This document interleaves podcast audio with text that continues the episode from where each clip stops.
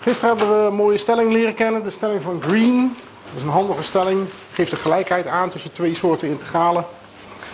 Dan kun je bijvoorbeeld de ene integraal niet uitrekenen en de andere weer wel. Dan is dat een manier om zo wat uh, te versnellen. Berekeningen. Uh, vandaag, uh, er zijn nog twee van dat soort stellingen. Dat zijn de stelling van Stokes en de stelling van Gauss, de divergentiestelling. Maar voordat we zover zijn, moeten we eerst wat voorbereidingen treffen. En hier zie je wat termen. Dan zie je dat dit zijn de dingen die we moeten leren kennen. Dat zijn de rotatie, de divergentie, en we moeten leren hoe we oppervlakken gaan parametriseren. Net zoals we dat met krommen deden, moeten we dat nou ook met oppervlakken in R3 doen. We beginnen met de rotatie. Voor de rotatie heb je een vectorveld nodig in de driedimensionale ruimte. De R3, dus een vectorveld met drie componenten die standaard steeds PQ en R heten. En de rotatie is gedefinieerd als een nieuw vectorveld die je definieert met behulp van de partiële afgeleide van PQ en R. En daar staat de formule. En uh, nou ja, goed, het is niet een handige formule om uit je hoofd te leren natuurlijk. Dus daar moeten we een trucje voor bedenken. En dat trucje, dat staat hier. Wat je dan moet doen is de Nabla-operator gebruiken. Dat is die rare vector met de symbolische partiële afgeleide. Hè, als een soort uh, operatoren. Die zet je dan boven in een uh, ja, matrixje. En onder zet je dan die componenten van f. En dan ga je het uitproduct uitrekenen. Dat wil zeggen, je gaat eerst een kopie maken van de eerste twee kolommetjes. Die zet je er gewoon naast. En dan ga je bijvoorbeeld hier eerst die maal die, min die maal die doen. Waarbij je dus moet bedenken dat maal, dat, ja, dat is natuurlijk een beetje... Als je die met die vermenigvuldigt, dan staat er dus dr di. En dat is precies deze. Nou, die rode die moet je ervan aftrekken. Hè. Dat wordt dan, die Q die komt dan hier te staan, zo gezegd. En dan staat er dq dz. Dan staat er die partiële afgeleide. Dus als je dan dit ding gaat uitrekenen en je dat op de eerste component van een vector neerzet, dan krijg je deze te zien. Nou, dan zet je het tweede kruisje. Dan krijg je hier dp dz. En dan trek je vanaf dr dx. En dat is precies wat er daar staat. En zo doe je dat ook met de derde.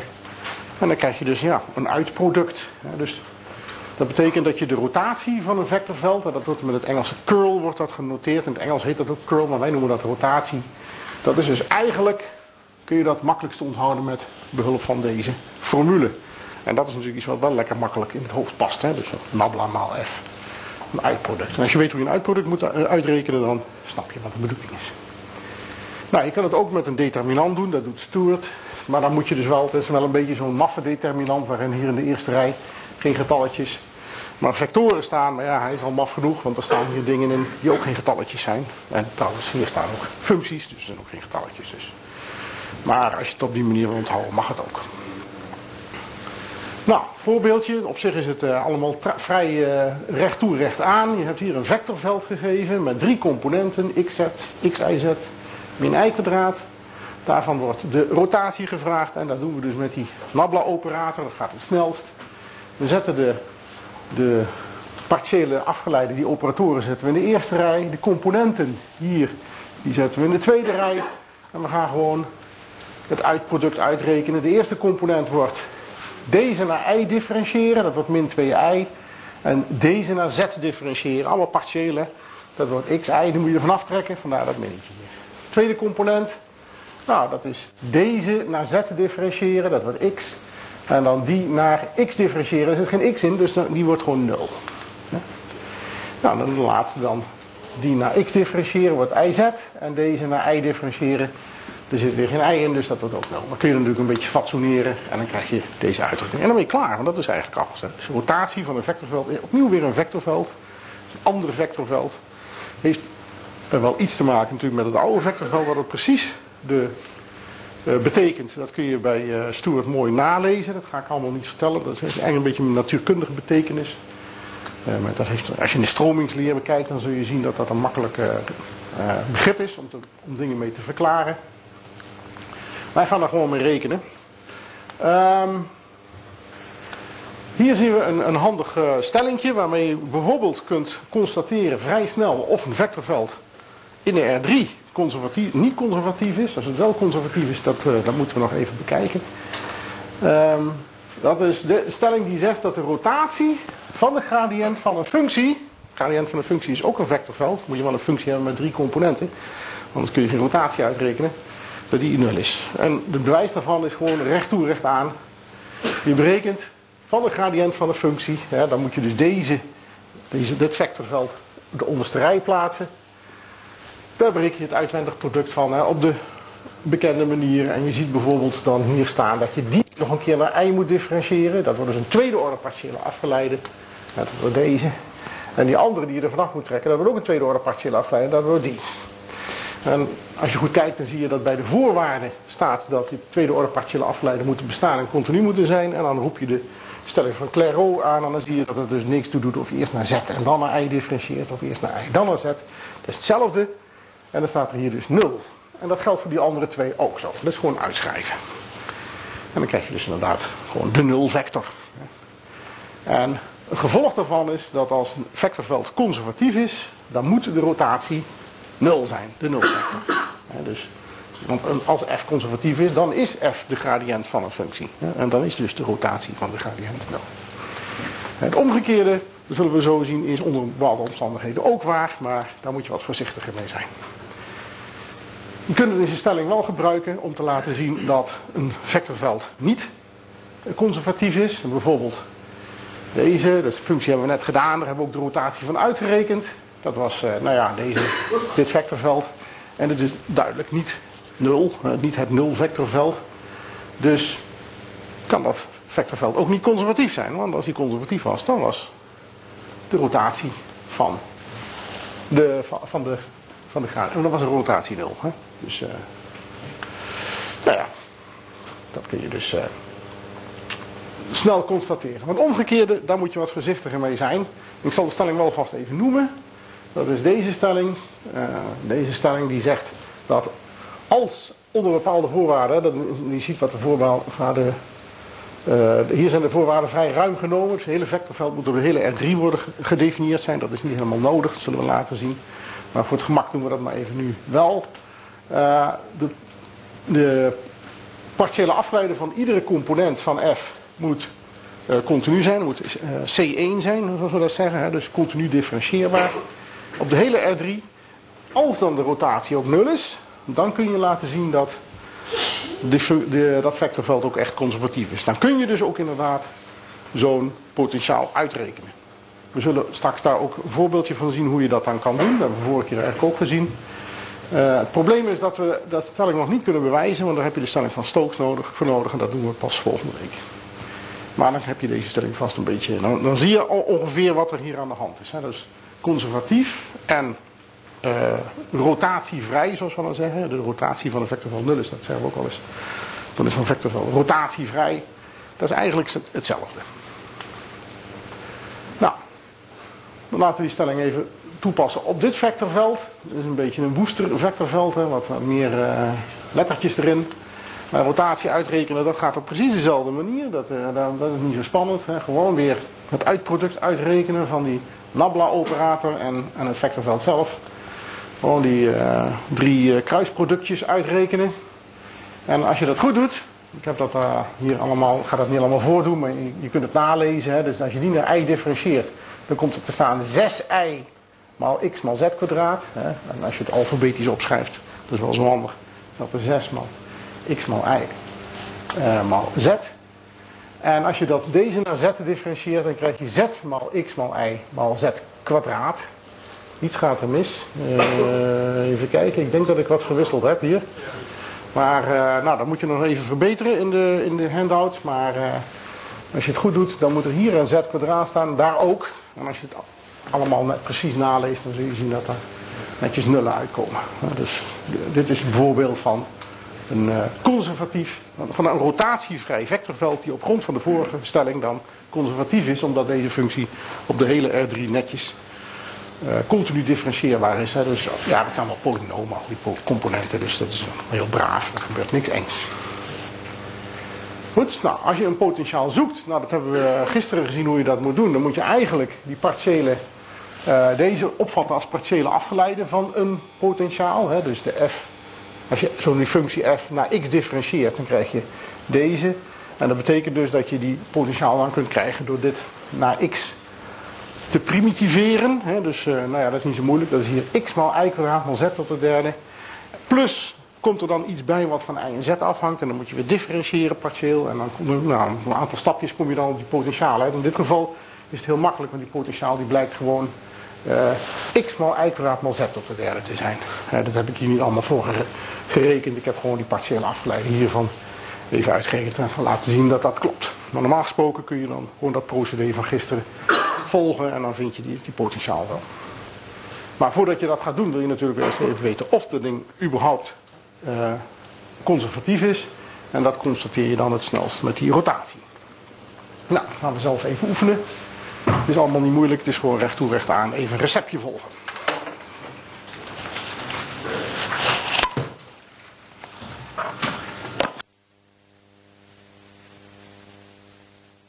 Doen. Uh, Oké. Goed. We hebben net de rotatie gehad. Een ander belangrijk begrip als het gaat om uh, de stelling van Stokes en, de divergentiestelling. Divergentiestelling dan met name. Dat is de divergentie. En die reken je uit bij een willekeurig vectorveld. En uh, Stewart, daar staat het alleen voor driedimensionale vectorvelden. Maar het kan ook voor tweedimensionale vectorvelden. En in principe voor iedere ja, n-dimensionaal vectorveld. Alhoewel het in de praktijk natuurlijk alleen doet voor NS2 of NS3. En wat is het? Nou, wat je gewoon gaat doen is, je differentieert iedere component, hè, dat dit ding dat heeft dan n componenten, iedere component naar de overeenkomstige variabele. Dus de eerste partiële, oh sorry, de eerste component differentieer je naar de eerste variabele. En de tweede component differentieer je naar de tweede variabele. Etcetera, etcetera. En dat tel je allemaal met elkaar op. Dat is alles. Divergentie. Dus dat is heel makkelijk te onthouden. We zullen straks zien dat het nog veel makkelijker kan als je een slim formuletje onthoudt. Eerst maar eens opmerken dat de divergentie gewoon een functie is. Het is een functie, maar daar zit er natuurlijk wel weer die x1 tot en met xn in. Op de een of andere manier. Dus je ziet het verschil tussen rotatie. Rotatie is een vectorveld, divergentie is een functie. Functie van meer variabelen. Um, je kunt die divergentie dus ook weer sneller onthouden door op te merken dat je hier een nabla-operator in kan proppen. Hè. Hier staat gewoon de formule voor de divergentie. En dat doe je dan door die nabla-operator hier op te schrijven en het inproduct uit te rekenen. Dot product. maar als je dat doet, dan moet je die vermenigvuldigen met die. Wij vermenigvuldigen, dat doen we natuurlijk niet echt. Hè. Daar bedoelen we mee die differentiëren naar x1. Dan moet je die differentiëren naar x2, et cetera. En dan, vanwege dit product, alles bij elkaar optellen. En dan krijg je precies die formule. Met andere woorden, je kunt de divergentie onthouden als het, het inproduct van nabla en het vectorveld. Dus dat is een, uh, een formule. Bedenk nou dat we drie mooie dingen hebben met die nabla. Hè. We hebben de gradient van een functie. Dus, uh, dan heb ik niet zoveel. Oh, ik heb hier misschien nog een stukje bord. Ja, dus we hebben de gradient van een functie. Dan hebben we de rotatie van een vectorveld. En dan hebben we de divergentie van een vectorveld. Allemaal met die nabla-operator gemaakt. Dat is leuk, hè? Dat is eigenlijk het enige wat je hoeft te onthouden van calculus B. Dus meer is er niet. Dat is alles. Oké. Um, voorbeeldje. Ja, het is allemaal uh, kinderlijk eenvoudig. Hier hebben we weer dat vectorveld van het eerste voorbeeld. Gewoon een R3, maar dat maakt niks uit uh, in welke dimensie. We gaan de divergentie uitrekenen. Nou, dat betekent gewoon dat je de eerste component naar x moet differentiëren, die naar y en die naar z. En dan tel je de zooi bij elkaar op.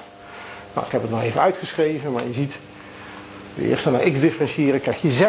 Hier krijg je x maal z. En hier, ja, hier staat helemaal geen z in, dus dat wordt gewoon 0. En dan kun je dan nog eventjes natuurlijk fatsoeneren. En klaar is Kees. Dus, meer valt er niet uh, van te zeggen. Nou, kun je nog uh, wat leuke spelletjes spelen. Hè? Want je kunt natuurlijk dingen gaan combineren. Hè? Want net hadden we gezien dat de rotatie van de gradient dat dat uh, nul is. Nou, dat kun je hier ook doen. Je kunt van de, van de rotatie, dus een vectorveld, de divergentie gaan uitrekenen. En dan zul je merken dat daar altijd nul uitkomt. En dan de nulfunctie, dus gewoon een klein nulletje. Niet zo'n dikke drukte nul.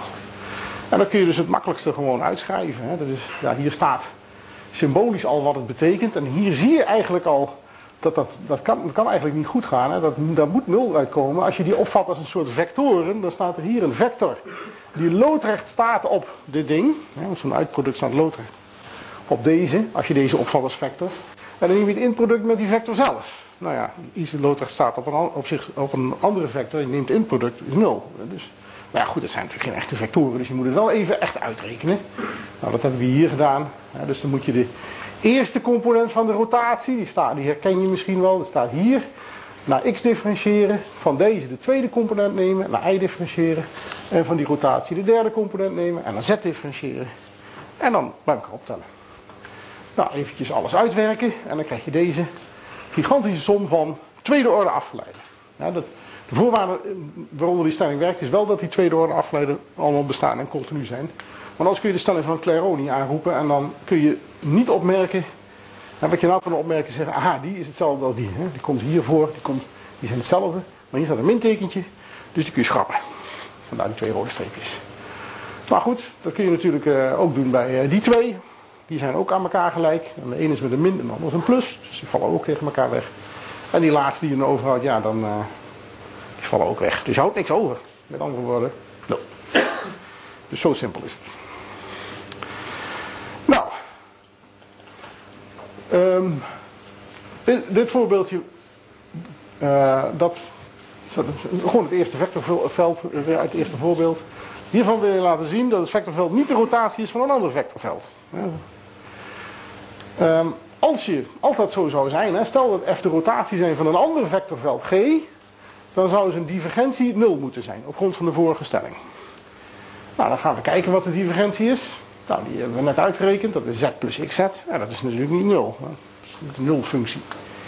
Dus, uh, nou ja, op grond van uh, wat je net zegt, kan die f dus niet de rotatie zijn van een of ander vectorveld. Ja, dus kun je op die manier makkelijk constateren. Hoef je niet naar op zoek. Nou, dat is maar even een toepassingje. We zullen die divergentie straks nog veel meer gebruiken in uh, divergentiestelling en andere zaken. Maar om er even mee te oefenen, deze twee sommetjes. En dan kunnen we gelijk ook pauzeren. Ja, dat kan ik, uh, zal ik zo even doen.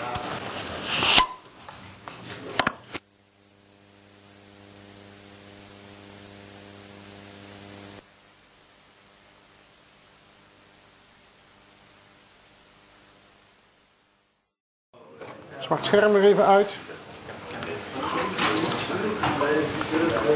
Oké, gaan we met het laatste stukje aan de gang.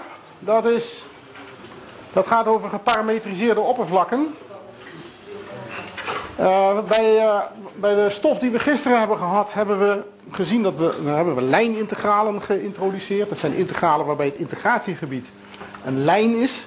En wat we nu gaan doen is uh, oppervlakteintegralen uh, bekijken. En dat zijn gebieden waarbij de, het integratiegebied een oppervlak in de R3 is. dus je hebt een of andere ja, zo'n lab deeg ergens in de lucht hangen zo. En daar, over dat oppervlak wil je dan gaan integreren. Nou, daar komen we nog niet aan toe hoor, dat doen we, doen we pas donderdag. Maar wat we nu gaan doen is leren hoe we dat soort dingen moeten parametriseren. Want net als bij die lijnintegralen kun je die oppervlakkenintegralen kun je eigenlijk alleen maar uitrekenen met behulp van een parametrisering. Maar dat is een stukje lastiger dan bij lijnintegralen, omdat er steeds twee parameters een rol spelen. Nou, wat is nou een geparametriseerd oppervlak? We doen alles in de R3.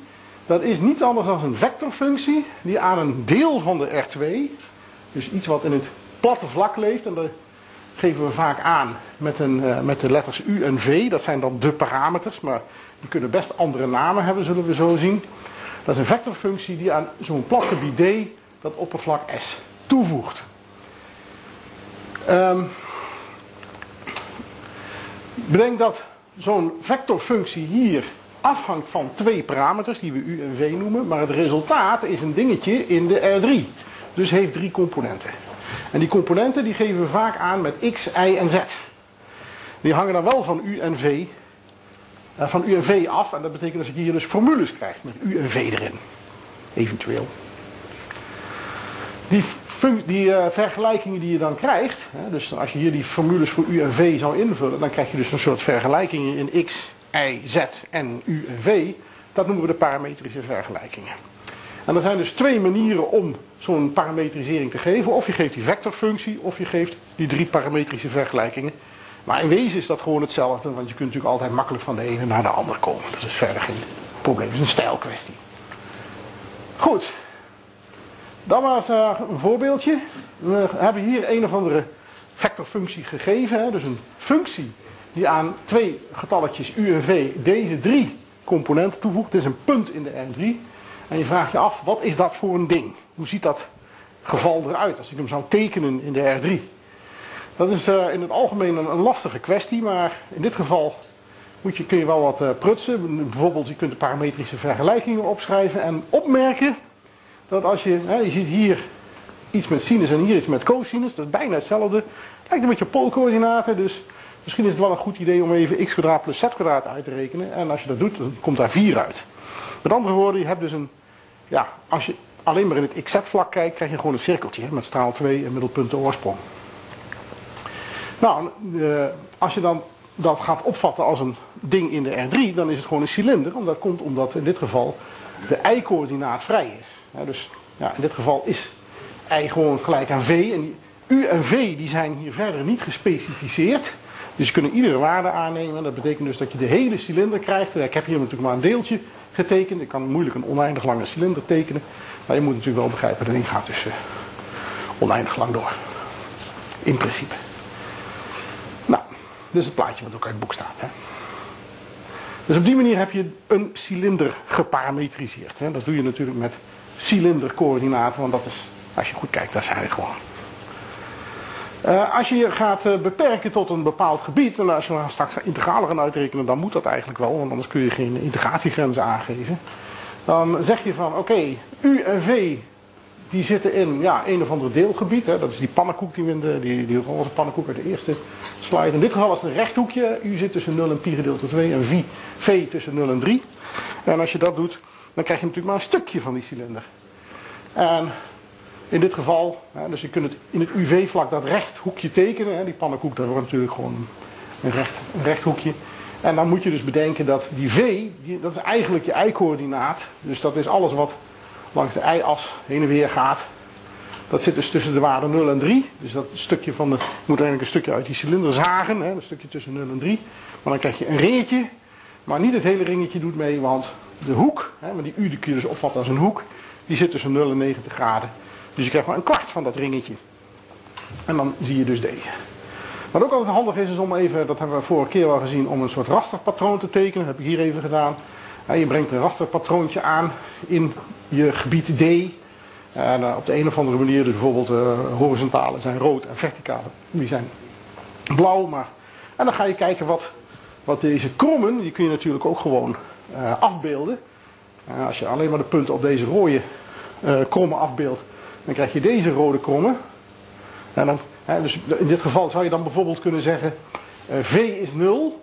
En als je dan V is 0 invult, krijg je de parametrisering van een kromme. Dan krijg je gewoon een vectorfunctie die afhangt van één parameter. Aangezien er maar alleen nog maar U in zit. En dan krijg je hier dus een ruimtekromme. En dat is precies dit dingetje. En zo doe je dat voor al die rode streepjes. En dan krijg je natuurlijk een heleboel. En dan doe je het ook voor wat blauwe streepjes. En dan krijg je deze horizontale dingen. Hè. Als je hier de U constant houdt. dan betekent dat dat je hoek constant is. En dan je, heb je eenmaal een punt gevonden op zo'n, bijvoorbeeld op deze cirkel. Dan is V vrij en die laat je dan lopen van 0 tot 3 en dan krijg je zo'n horizontaal blauw lijntje. En zo krijg je dat rasterpatroontje. Dus een andere manier om er tegenaan te kijken is om te zeggen dat dit een soort labdeeg is. En dan ga je dan vervormen en uitrekken. Net zolang totdat het deze vorm heeft. Het is, een, is in dit geval een eenduidige afbeelding. Correspondentie tussen punten van het rooster en dit rooster. Dat gaan we straks ook gebruiken als we integralen gaan uitrekenen. Want integralen, daarvoor moet je je gebied, in dit geval het oppervlak, opdelen in kleine stukjes. Nou, hier zie je die kleine stukjes al een beetje zitten. Nou, dat zijn niet zulke handige dingen, want die liggen allemaal in de ruimte en krom. Dus dan kun je beter naar zoiets kijken, want dit is mooi recht. En dan kun je mooi Riemann-sommen opstellen en zo. Maar dan heb je dus die parametrisering nodig, anders dan gaat het niet goed. Oké. Uh, nou, dit is een, even, even tussendoor een standaard parametrisering. Er zijn een aantal parametriseringen die moet je gewoon uh, blindelings kunnen, kunnen toepassen.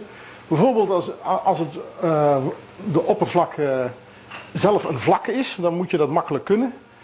dus uh, je moet bedenken dat dit dus een of ander ding wat in de ruimte zweeft, een vlak is. als je zo'n vlak wil geven, dan doen we dat doorgaans parametriseren, dat doen we nog met een steunvector en twee richtingsvectoren. Dus wat doe je dan? Je zoekt een punt op het vlak op, dat noem je dan P0. En je zoekt twee vectoren die in dat vlak liggen. Of als je ze vanuit de oorsprong tekent, die evenwijdig zijn met dat vlak. Die noemen we dan A en B.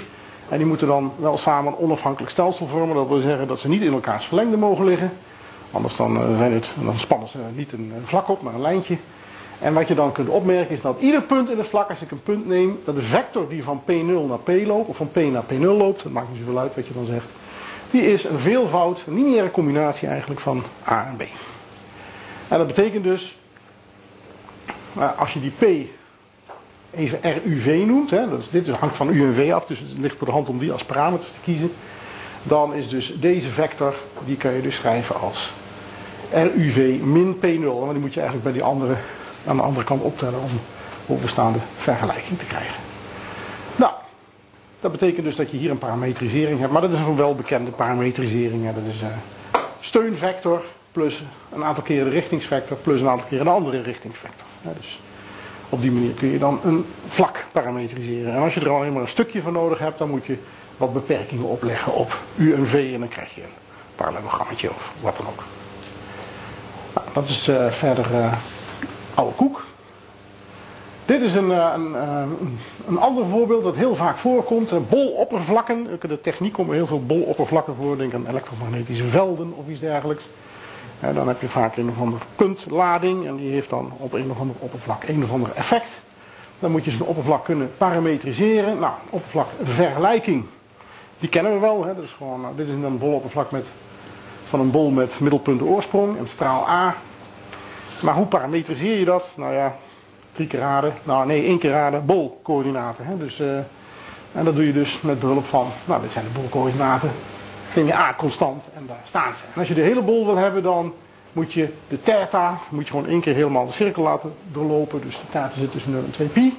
En phi, dat is de hoek met de positieve z-as, die loopt van 0 tot 180 graden. Dus van 0 tot pi. En dan heb je alles. Nou, een rasterpatroontje kun je hier ook tekenen. Dat heeft Stuart ook voor ons gedaan. Dan krijg je zoiets. dat lijkt een beetje op een wereldbol. Nou, een wereldbol, een atlas of zoiets dergelijks. Als je een globe pakt, dan zie je dit soort lijntjes ook lopen. En dat noem je dan uh, breedte lijnen en meridianen. En hier zit de Noordpool en daar zit de Zuidpool. En die rasterlijnen komen dus eigenlijk van die parametrisering af. door vaste waarden voor theta en phi even vast te nemen bepaalde waarden vast te nemen en die andere dan te variëren. Dan krijg je van die krommen.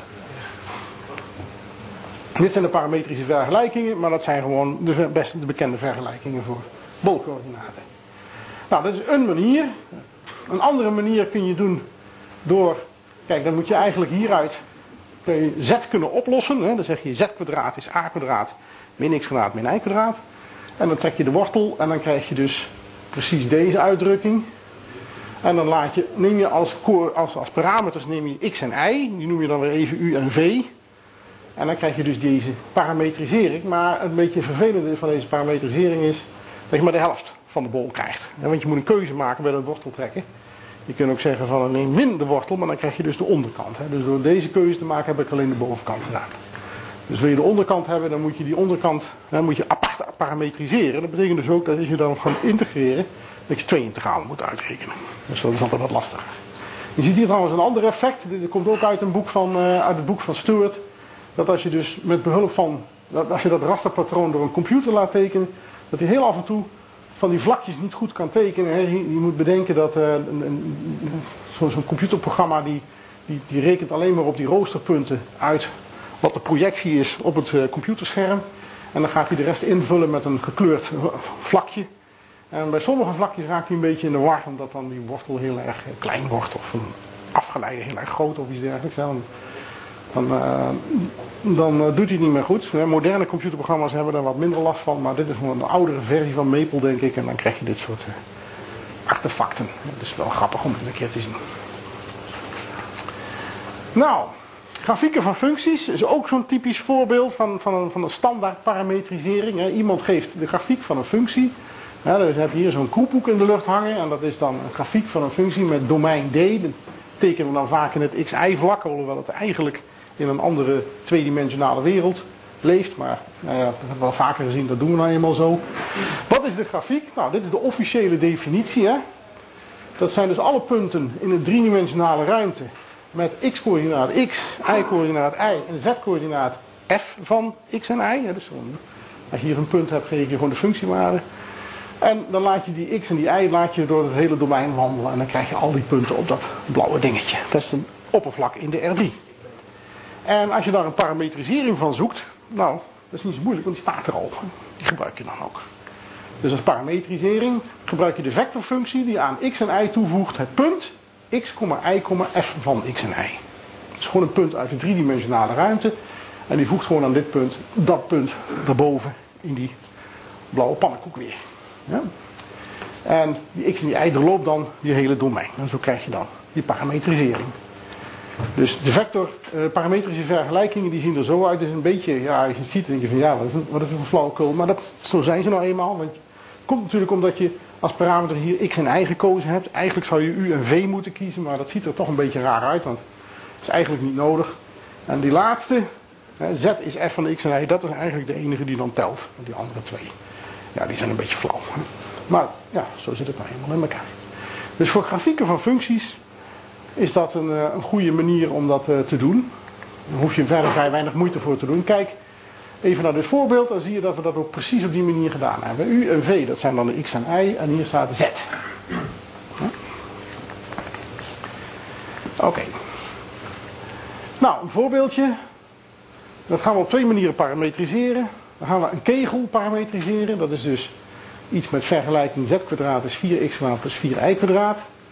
Dat is een, een echte cirkelvormige kegel. Als je een, een, een, vlak neemt en je snijdt die kegel met een, horizontaal vlak, dan krijg je een cirkel, geen ellips. Maar je doet alleen de bovenkant. Dus we tekenen maar geen plaatje. Nou, je kunt het zien als een grafiek van een functie. Hè? Dus uh, dan moet je gewoon links en rechts de wortel trekken. Dan krijg je z is een of andere uitdrukking in x en y. Nou ja, die uitdrukking is nu gewoon twee keer de wortel uit x kwadraat plus y kwadraat. En de parametrische vergelijking, ja, die kun je dan zo opstellen. Dus dat is een parametrisering. Welke x en y? Nou, iedere. Want je moet uh, de hele kegel hebben, de hele bovenkant van de kegel. Je krijgt alleen maar de bovenkant, omdat je hier plus de wortel kiest. Als je nou er een minnetje voor had gezet, dan had je precies de onderkant van die kegel gehad. Ja? Wat je ook kan doen is poolcoördinaten gebruiken, door op te merken dat uh, bij poolcoördinaten x plus y kwadraat gewoon, en de wortel eruit gewoon r is. Dus je kunt als parameters nemen dan r en theta. De x-coördinaat, dat wordt dan r cosinus theta. Y-coördinaat is r sinus theta. Dit is gewoon poolcoördinaten. En z is gewoon, nou ja, het staat hier 2r. En dan heb je hier een parametrisering. En je ziet steeds dat je van twee parameters naar drie componenten moet. En nou ja, je laat gewoon. Uh, die, uh, in dit geval moet je wel een beetje uitkijken. Heb ik, heb ik er erbij gezet? Nee, heb ik niet bijgezet. Dat zal ik even bijzetten dan. Die R moet wel groter gelijk 0 zijn. Anders dan krijg je ook de onderkant van de kegel weer. Dat moet je natuurlijk niet hebben. Oké. Nou, beide oplossingen zijn even goed. En de keuze hangt af van de toepassing. Hè. Dus sommige toepassingen heb je liever die. En in andere gevallen heb je liever die. Je moet gewoon altijd even kijken. Even inschatting maken van wat het handigst is. Uh, nu komen we aan een, eh, een lastig stukje, want het, uh, dat heeft het is wel belangrijk omdat we dat volgende keer weer gaan gebruiken. Stel je hebt hier een, een geparameterd, stel dat je een, vlak hebt gegeven, hè, dus hier heb je je pannenkoek liggen, in de ruimte hangt die zo'n beetje. En iemand geeft een punt, dus dat doe je dus door hier een punt te kiezen, dat heet dan U0, V0, dat ligt nou op dat moment vast, hè, die nulletje geeft dat het vast ligt. En je wil in dat punt, dan ga je kijken naar de naar de, naar de functiewaarde van dat punt. En die wordt afgebeeld op P0. P0 is zeg maar de R van U0 V0. En je wil, in dat punt wil je de vergelijking weten van het raakvlak. Nou, als het een vergelijking is, dan kun je dat wel makkelijk doen. Om je partiële afgeleide uitrekenen heb je een mooie formule voor. Maar die heb je nou niet. Je hebt geen vergelijking. Je hebt een parametrisering. Hoe doe je het dan het handigst? Dan kun je natuurlijk zeggen van, nou ga ik die parametrisering ga ik schrijven x is dit, y is dat, z is dat. Dan heb je dus drie vergelijkingen, drie van die parametrische vergelijkingen. En dan ga ik de vijf onbekende x, y, z, u en v. U en v ga ik daaruit oplossen, of elimineren. Dat zou kunnen, dan krijg je vergelijkingen in x, y en z. Maar dat is niet prettig. Vaak zelfs niet eens mogelijk. Als je een beetje vervelende vergelijkingen hebt. Maar je hebt wel een manier die gewoon altijd werkt. Wat moet je dan doen? Dan moet je gaan kijken. Hier in het plaatje staat het al getekend. Naar deze blauwe en deze rode krommen. In dit geval zijn het rechten. Dus in dit geval is dit de rechte die wordt bepaald doordat de u-coördinaat hier constant is. U0. Dan varieert v, maar de u-coördinaat is u0. En dat betekent dus dat je een of andere komen krijgt die precies in dat vlak ligt. En voor die blauwe doe je dat ook en dan krijg je een andere kromme. En die krijg je hier. En van die kommen, daar kan ik draaklijnvectoren uitrekenen. In dat punt. En dat doe ik gewoon door partieel differentiëren van, nou ja, die functies, van, van die, van die, uh, van die uh, parametrische vergelijkingen. En dan krijg ik de twee raaklijnvectoren. En die heten hier RV en RU. En daarmee kun je dan dat vlak berekenen, het raakvlak.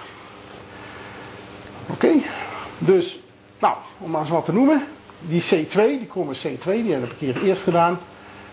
Um, dat is dus een kromme waarin de V-coördinaat constant is. En de U-coördinaat, die is vrij. En daar kan ik dus naar differentiëren. Dan krijg ik de partiële afgeleide van deze hele ding. dan moet ik al die drie componenten partieel differentiëren naar U. Dan moet ik dat punt U0, V0 invullen. En dan krijg ik die, deze raakvector. En dat noemen we dan RU. En hier zijn die U0 en V0 weggelaten, maar dat is oké, gewoon een beetje om de zaak niet al te ingewikkeld te maken. Dus wat moet je doen? Partieel differentiëren naar U en U0 V0 invullen. En dat doe ik voor die andere ook. En dan heb ik de andere raakvector, RV. Dus ook hier moet je partieel differentiëren, maar dan naar V. dat kun je dus hier zien. Dit betekent partieel differentiëren. Partieel naar V differentiëren. En U0 V0 invullen. En dan krijg ik deze raaklijnvector. Hij bedenkt dat als je een andere U0 V0 zou kiezen, dan krijg je natuurlijk een ander punt hier dan krijg je een andere vector. Maar ik heb nou eenmaal deze. Nou, hoe kan ik dan dat raakvlak uh, beschrijven met een parametrisering? Want ik heb een richtingsvector. Die U0 en V0 zijn vast, hè, dit zijn gewoon getalletjes, die vul je in. Ik heb een andere richtingsvector en ik heb een steunvector. Dat is die P0. En dan heb ik een parametrisering. En ben ik klaar. Maar als, je nou, als iemand nou zegt van ja, maar ik wil toch liever een vergelijking hebben. Hoe doen we dat dan? Dan kun je een ander trucje gebruiken. En dat is een belangrijk trucje waar we later nog op terug kunnen terugkijken. Dat is namelijk het volgende. In de R3 kun je opmerken dat, er, dat je makkelijk een vector kan vinden die loodrecht staat op die twee raaklijnvectoren. Namelijk gewoon door het uitwendig product uit te rekenen van die twee jongens. Dat kun je in de R2 en de R4 niet doen, maar in de R3 kan dat toevallig. Kun je dus dat uitproduct rekenen. En die staat daar loodrecht op. En als ik nou een punt in het raakvlak heb, ik heb dat raakvlak hier niet getekend, dan is zo'n vector in dat raakvlak, als het tenminste in P0 begint, die staat dus ook loodrecht op deze. Dat betekent dus dat ik een vector die begint in P0 en eindigt in P, dus een of andere vector in dat raakvlak, dat die loodrecht moet staan op dat uitwendig product. En dat loodrecht staan, dat kan ik makkelijk met een inproduct weergeven. Namelijk door te zeggen dat het inproduct met dat ding 0 is. Nou, zo'n vector zelf, die kan ik weer makkelijk beschrijven. Als ik die vector even eh, als coördinaten x, en z geef, dan is de vector die van P0 naar P gaat. P0 dat is gewoon deze, hè, dit is P0. Dat is gewoon U0, V0 in de parametrisering invullen. En dat trek ik dan af van de vector waar ik eh, op dat moment zit. Dit is de verbindingsvector die, van, die in P0 start en in P eindigt. En die staat loodrecht op deze, als dit 0 is. En deze vergelijking, die vergelijking die levert me dan ook een vergelijking van het vlak op. Want dit is een vergelijking, daar zitten x, y en z in. Dat zijn drie onbekende. Die U0, V0 en zo, dat zijn allemaal getalletjes. En die moet ik trouwens hier ook invullen, maar dat heb ik er maar niet bij gezet. En zo krijg je dan een vergelijking, en dat noemen we de normale vergelijking van V. Een normale vergelijking van dat raakvlak. Nou, laten we eens kijken aan de hand van een voorbeeldje hoe dat gaat. Hier hebben we een, een, uh, een parametrisering gegeven van een vlak. x is u kwadraat, y is v kwadraat en z is u plus v. Hele eenvoudige parametrisering met polynoompjes. Het, vlak zelf, hè, als je dus u en v gewoon de hele uh, reële getallen laat doorlopen, ziet er heel maf uit. Dus een beetje, nou dat krijg je natuurlijk met lappendegen. Als je dat raar gaat vouwen, dan krijg je dit soort uh, fantastische figuren. Um, en ik wil dus graag weten een vergelijking van het raakvlak. En dat wil ik dus doen met een normaal vergelijking. En ik heb een punt in Op dat vlak heb ik eh, op de een of andere manier gefabriekt.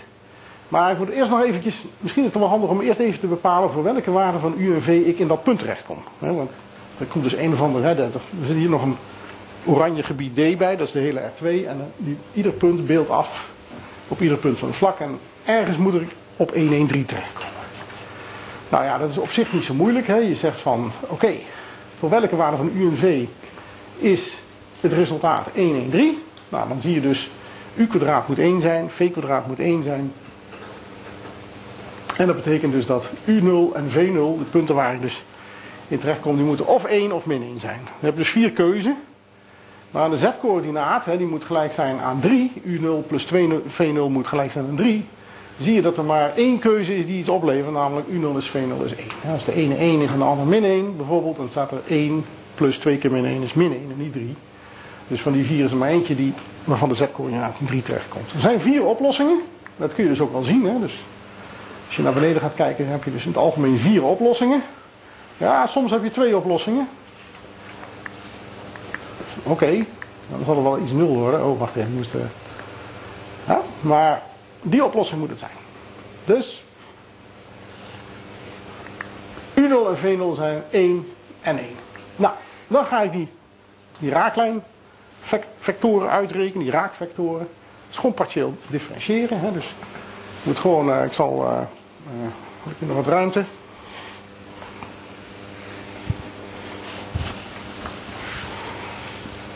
Ik zal de parametrisering hier nog even opschrijven.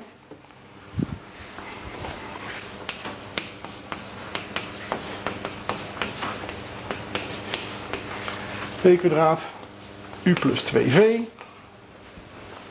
Dus je differentieert dit ding partieel naar u. Dus dat levert hier 2u op, hier 0 en hier 1. Nou, dat is precies wat daar staat. Dus dit levert je de raaklijnvector op. Ja, in ieder punt, hè, dus ook in, die, in andere punten. Partieel differentiëren naar v, ja, het is allemaal heel simpel. Hè. Dit wordt 0, dit wordt 2v, dit wordt 2. Dat staat. Dan gaan we dat uitproduct uitrekenen, het uitwendige product. Nou, ja, dat is ook niet zo moeilijk. Hè. Dat is eh, onder elkaar zetten en weer van die kruisjes uitrekenen. Als je dat doet, krijg je deze vector. That's it.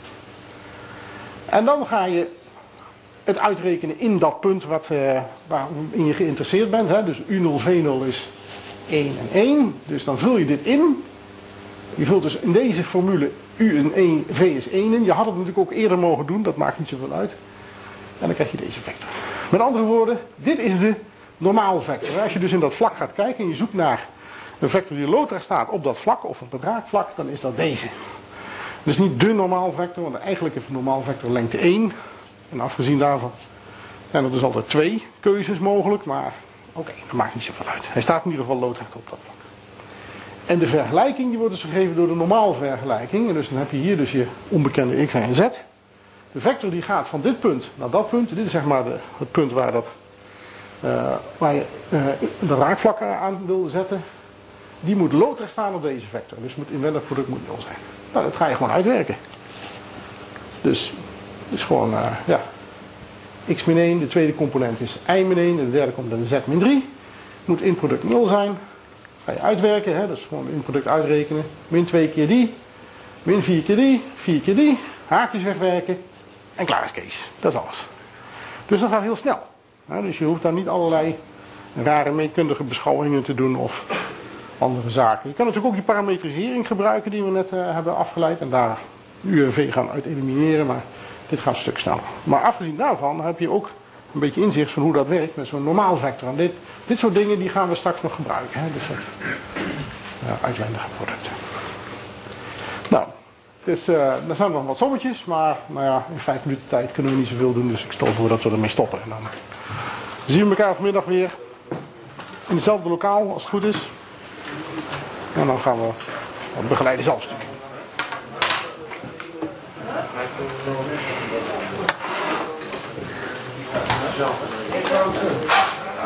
Ik